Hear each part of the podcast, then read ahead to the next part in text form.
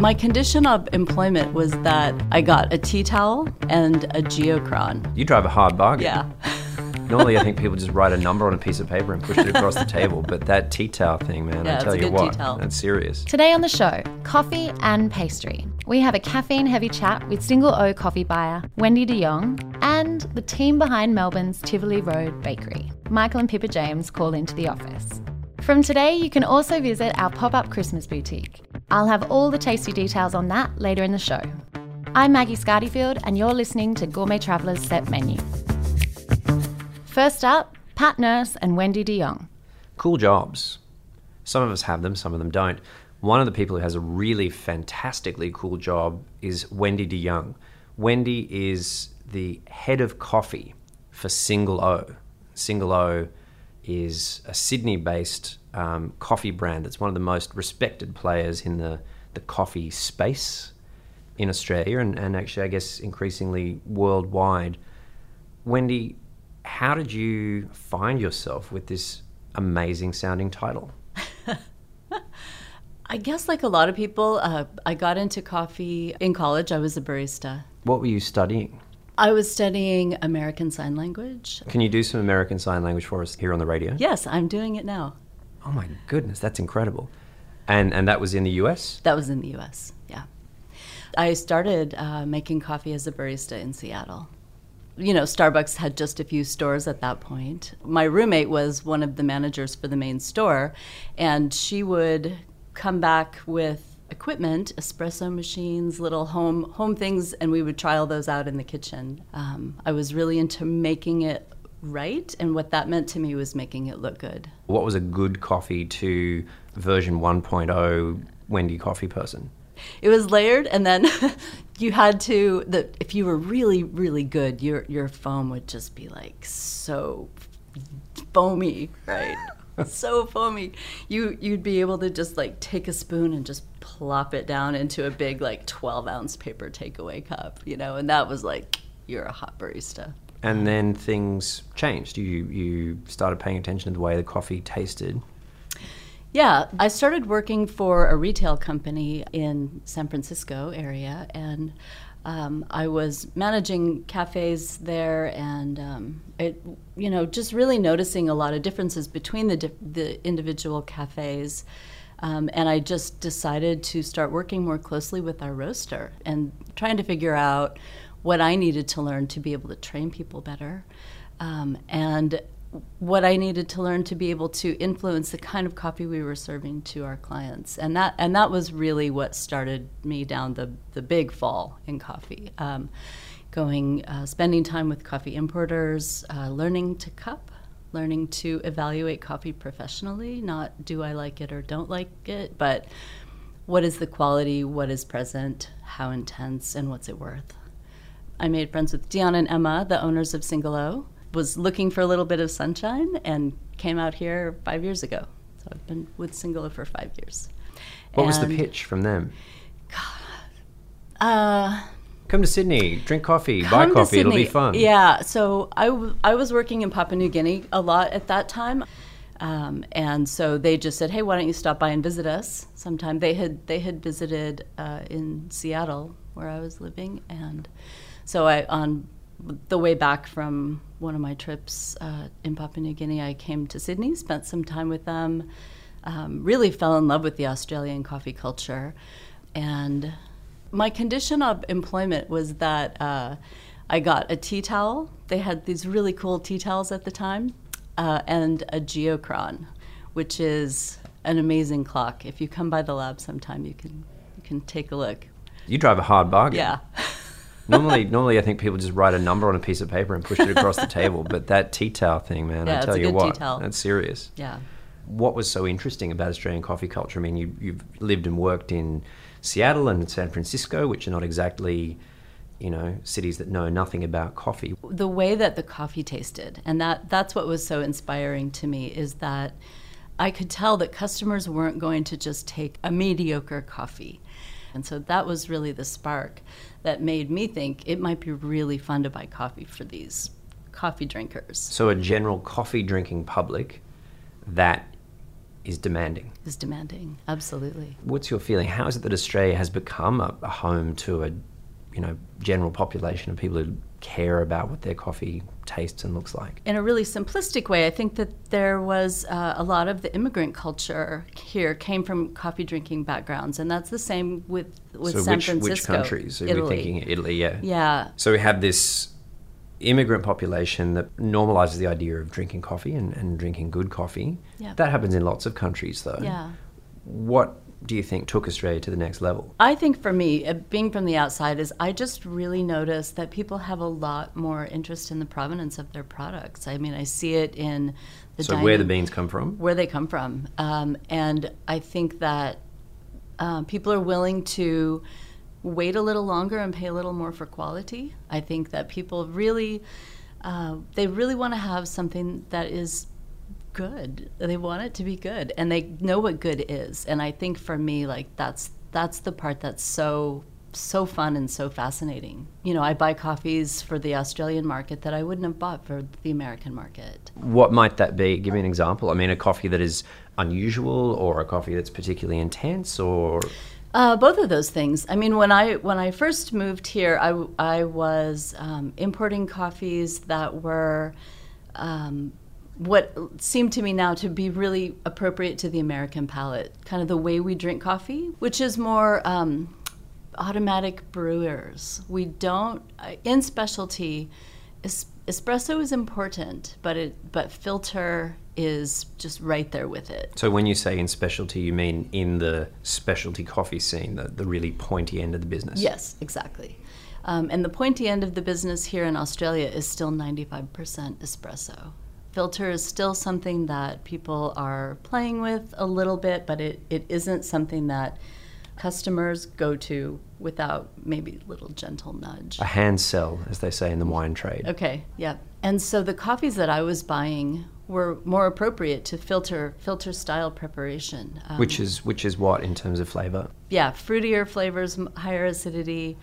Um, when I started really understanding the Australian palate, I was looking for coffees that had had fruit, but a different kind of fruit. I was looking for more stewed fruit, plums, chocolates. If we were to look for a common or garden cup of coffee that is served in a cafe in Australia, I think it's, it's, um, is it going to be a flat white? I mean, statistically Yeah, speaking, it's going to be a flat white, which Yeah. is which is what? Break it down for me in, in coffee speak. Um, a flat white is a shot of espresso with finely textured steamed milk poured poured into it. Um, there's a lot of uh, a lot of fun and art in com- the way you combine the milk with the coffee to make sure that when the customer takes a sip of it, it's going to be a coffee forward drink, not a milk forward drink, and that's how you pour it. That's why latte art is kind of important. How does that work? So that, that layering, that, that milk flour ruffle Yeah, positions the coffee for the palate for the, the person drinking the coffee. it does. Wow. If you look, if you have a well-made uh, coffee delivered to you with nice latte art, what you'll notice is that it has all the way around the outside is coffee, coffee that hasn't really been ha- had too much milk run through it. So what? So the first taste that you get is delicious coffee, and then the milk ki- kind of flows up under the cup. But, but it's really important that that coffee layer is intact around the rim of the cup. How do you achieve that as a barista? Just the, the careful folding of the milk and the coffee, or Um, just practice. Yeah, good good training practice. Um, it's kind of it's one of those things um, that people like to say. Once once you learn how to steam and pour milk correctly, you'll never forget. It's impossible to unlearn. Um, but making a great shot of espresso is something you have to work at every day. well, let's say we're, you're a great barista and you've got that milk nailed. What's your job? What are the key things that you're doing that separates your good coffee making from less good coffee making? Um, great customer service, Of course, obviously. of Yeah, making everybody happy that you're there. Um, No barista attitude. Thanks very much. Yeah, exactly. It's it's kind of important. Uh, makes coffee taste sweeter for sure when people are sweet. Um, w- there are so many variables, and that's the thing about making espresso in particular is every single thing is a, a variable. And um, you know, if we just start with the coffee that you have in the bag, and you open that bag. Um, that coffee is going to change throughout the day. So those depending on- beans. so those beans will change. If you got a delivery of 10 kilos, that's in that same delivery, your, the first bag you use is going to behave differently than the 10th bag you use if you use it over a couple of days. How many coffees you're serving as well at your particular cafe? Like I hear Yeah. that it's you know you don't want to be the first customer at a cafe because the machine or possibly the barista isn't warmed up. Is that is that right?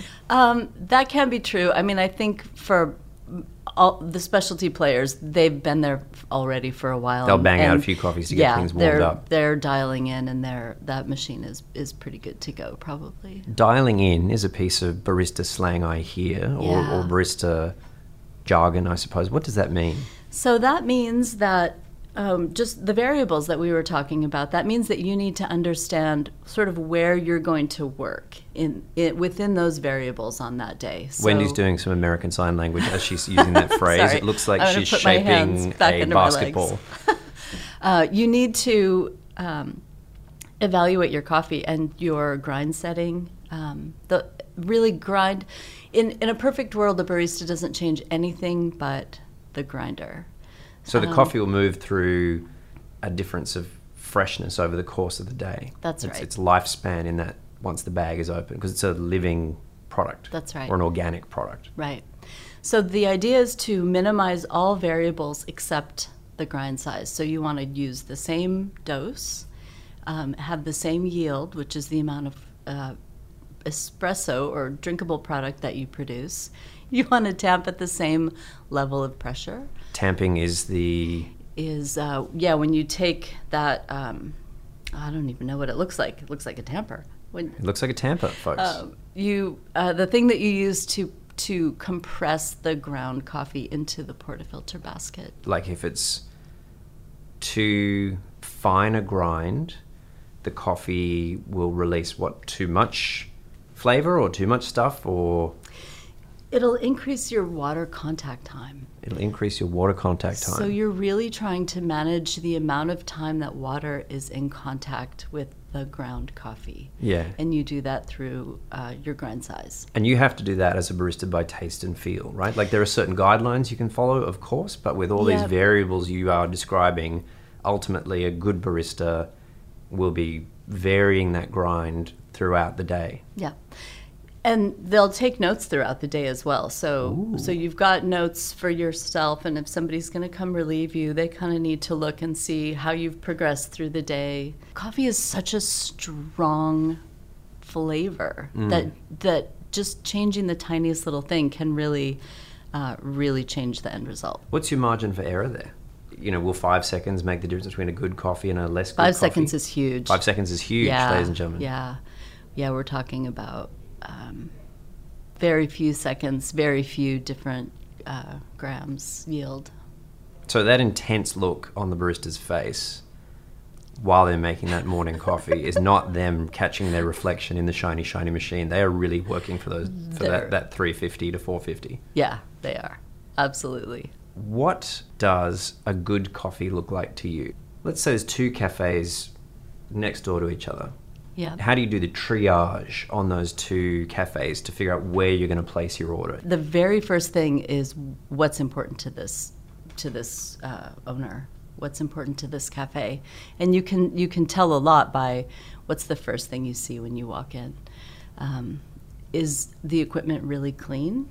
Is are are there not a whole bunch of coffee beans in the grinder hopper? You know, you want to see a little bit in there. If it's a super banging cafe, you'll be in line anyway, so you'll you'll have an idea that it's it's busy and it's okay to have that much coffee But generally, you don't in want to see too much in the you hopper. don't really no you want to co- coffee kind of needs to be protected and it's best in left in its its bucket or its bag Wendy de Jong, it's been fantastic talking to you today. Where will your next coffee be and what will it be? I will go back to the lab um, we ha- i have 10 Back to the lab. i have uh, 10 coffees to evaluate these were identified as the best coffees that were produced in kenya this year uh, so i get to go cup those coffees this afternoon That's a hell of a cup of coffee. it's yeah i'm really looking forward to it Head of Coffee, Wendy de Jong from Single O. Thank you very much. thank you You're listening to Gourmet Traveller's Set Menu. Lemon curd filled donuts, chocolate and wattle seed eclairs, and flaky pain au chocolat. And then there's the bread. I'm talking about Melbourne's Tivoli Road Bakery. It's a local institution, and its owner, Michael James, is one of the most gifted bakers in the country. In town to launch their new cookbook, we sat down to talk with Michael and his wife Pippa to discuss their sweet success story. So, welcome, Michael and Pippa James, to the Gourmet Traveller podcast, and congratulations on your beautiful new cookbook. Thank you. Thank you very much. It is gleaming at me from the desk here, and one of the things that stands out is the note at the top that says recipes and notes from a chef who chose baking. So, Michael, I wanted you to take us back hmm. to you starting out as a chef because that line suggests that becoming a baker wasn't always in the plan and it was something that perhaps took you by surprise. Yeah, that's right. So I started off way back in '96. Uh, I guess I got into cooking uh, through my dad, who kind of got me a job in London in a big five-star hotel, and I was just a little country boy moving up to the big city. It was it took me a long time to adjust, but I, I when I I got into cooking, and then eventually I was always helping in the pastry section after work, or because they always finished after the kitchen, and bread just kind of grew on me more and more, the bacon side of things. So. And what did you find challenging about moving to London as a country boy? the aggressive, I guess the chefs up there, it's a, it was a boys' club, you know, it's, and you're a country boy, a bit wet behind the ears. It was a, it was quite intimidating. So you're just, uh, you know, you're on your own. I was with my family until I was 18. I went straight up to London and get teased a lot because your accent, because you're from Cornwall, and my accent was quite thick back then. So It was. yeah, yeah. So um, I got a lot of stick for a while, but you stick it through and you just work hard and then just you know try to prove them that you know we can do it as well. Yeah, Yep. boys from the country.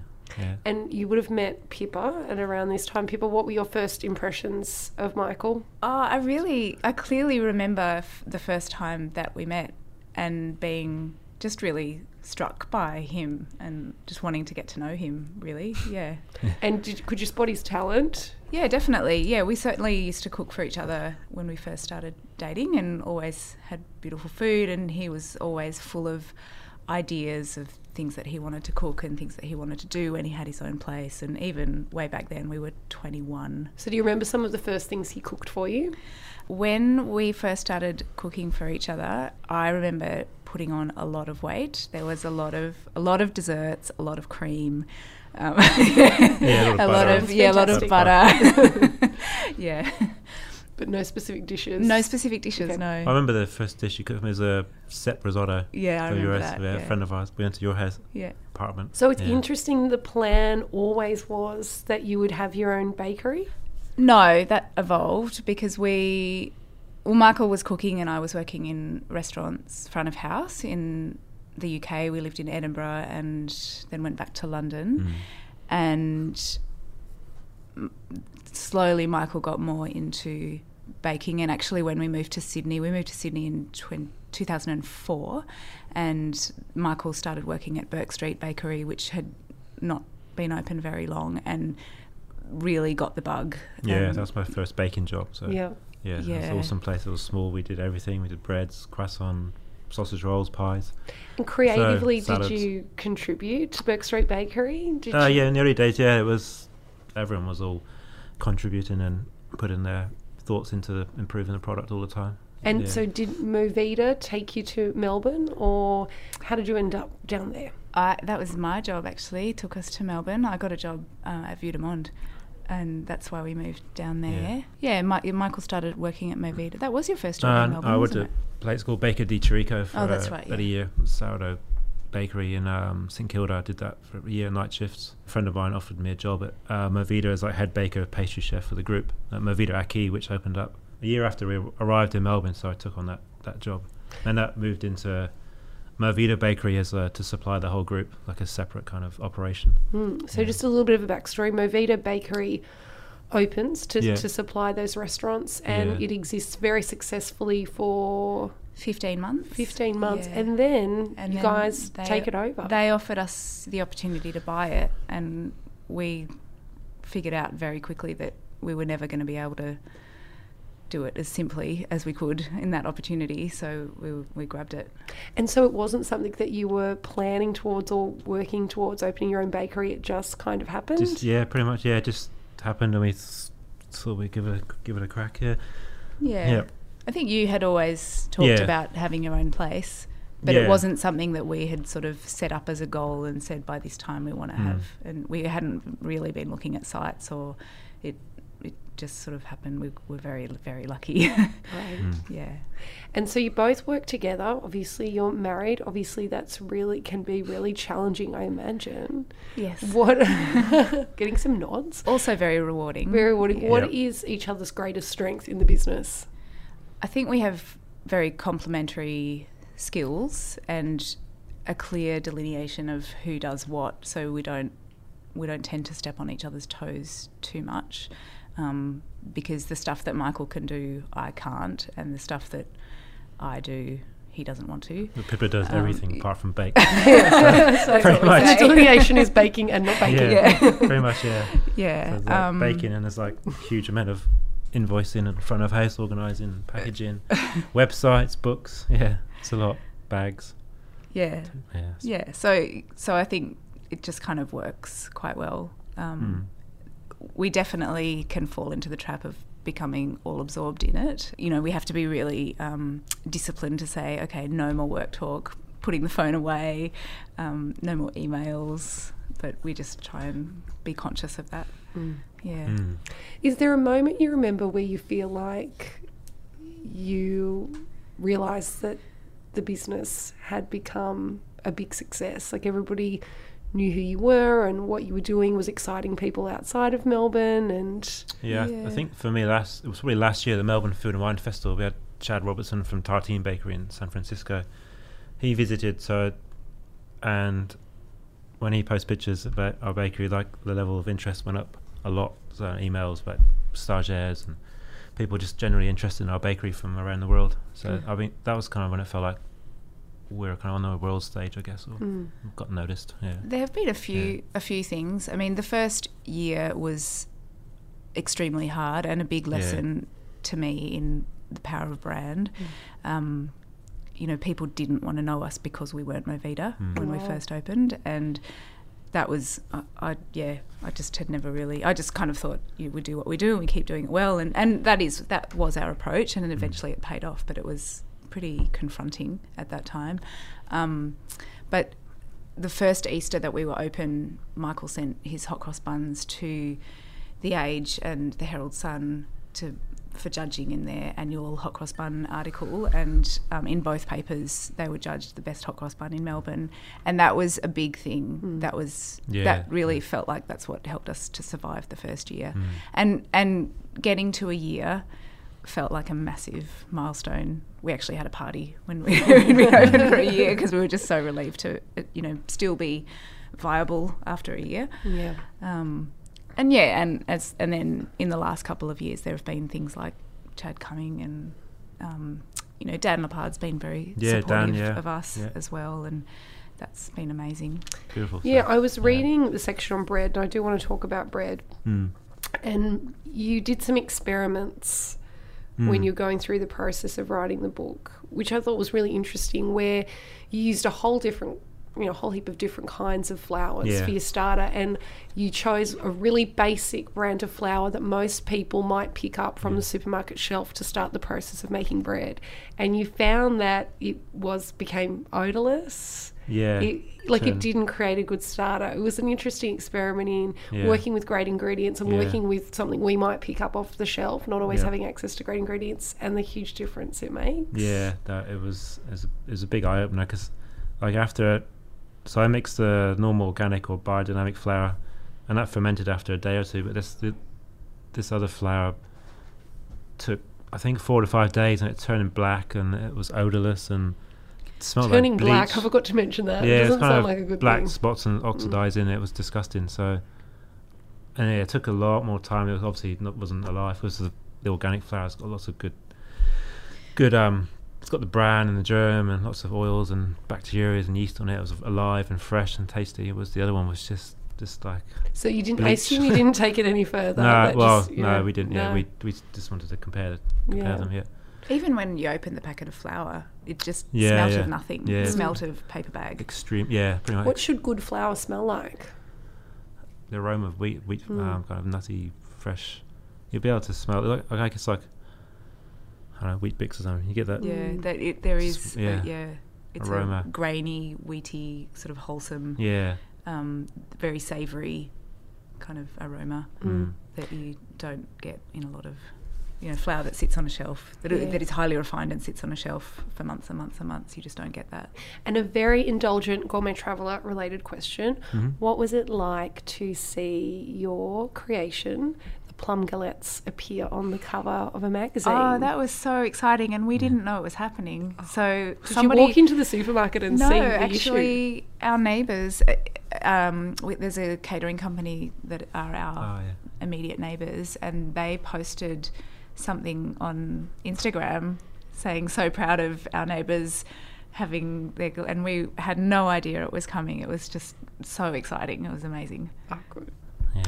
Well, thank you guys so much for coming in and having a chat to us. Thank you for Thank you. having us. Yeah, thank you very much. And to finish the show, I am here with Caroline Ball, who is one half of Sorry Thanks I Love You. They are two amazingly thoughtful boutiques in Sydney, uh, where I tend to head straight for when I am looking for a perfect gift for someone. Caroline, nice to see you. Hi, thanks for having me. um, you're in today because we have, of course, opened our Christmas boutique. Um, two shops in Sydney this year. We've doubled it. We've really upped the ante. Um, what can you tell me about this year's Christmas pop up? well, this year's pop up is really exciting. So, the main focus for the Gourmet Traveller, sorry, thanks, I love you, Christmas Boutique is on food, drink, and all things Christmas. Good timing for it. yeah, so a lot of delicious pantry produce, but also some special products that have been nominated by Gourmet Traveller's award winning chefs and sommeliers. So, there's some amazing pieces in the lineup. Of course. So it comes straight off the back of our Gourmet Traveller Restaurant Awards. We have called on some of the chefs, including, you know, our Restaurant of the Year chef, Jock Zonfrillo. He's got some very special knives for us and some really amazing Barossa winemakers that he's excited about. And we've also got some bar gear from our Bar of the Year, Bar Rochford, Yes. uh, in Canberra. We've got Danielle Alvarez and her favourite honey and her favourite olive oil and some linen from the restaurant right. as And, well. and Caitlin Rees as well, also at Fred's. Yes, sommelier who has nominated her favourite glassware, which I think I have my eye on actually for Christmas. Yes, the champagne glasses. Mum, thank you. um, what about the shop? Like, how would you describe the in-store experience? We work really hard to create a special experience for people who come into the shop. So it's all about um, touching and tasting and trying things out. So um, visitors to the store can expect to maybe taste some tea when they walk in the door. Um, there's going to be some honeybees on some of the days in the store, creating some honeycomb for people to, to see. Wait, actual bees in actual live store? bees. Yep. Okay. Fun. Um, yeah, as I said, we do these in, in-store yoga classes after hours as well. So we try and use our spaces differently, and we try and bring the range to life in really unique ways. So uh, every day there'll be something different. People won't really know what to expect. Some of the stuff we'll publish. Some of it will be a bit of a surprise. Oh yeah, actually, the gour- I know the gourmet team is heading down to do a Christmas extravaganza, Yes. which I'm very excited about. We're making champagne jelly, I believe, Mm, yes. and curing salmon. And Lisa Featherby and Liz Elton, our staffers, are going to be helping everyone style their Christmas table. That's going to be amazing. Um, yeah, that one's going to be held in our store in the Rocks, which is a really big, beautiful space right by the harbour next to the MCA. It's the perfect location for something like that. Too easy. Well, I want to take the opportunity talking to a professional gift giver about what we can expect from this store, but also what I can buy for my mum, my boss, my neighbour, my weird uncle. Um, tell me, okay, Kris Kringle, what what will we get at the shop? I think J Friend honey is excellent. It's some chunky honeycomb in smooth honey. It's a really delicious gift and something you can just slip in the stocking. It's a good one. Awesome. There's lots of stocking stuffers. We like that. Chocolate and things as well.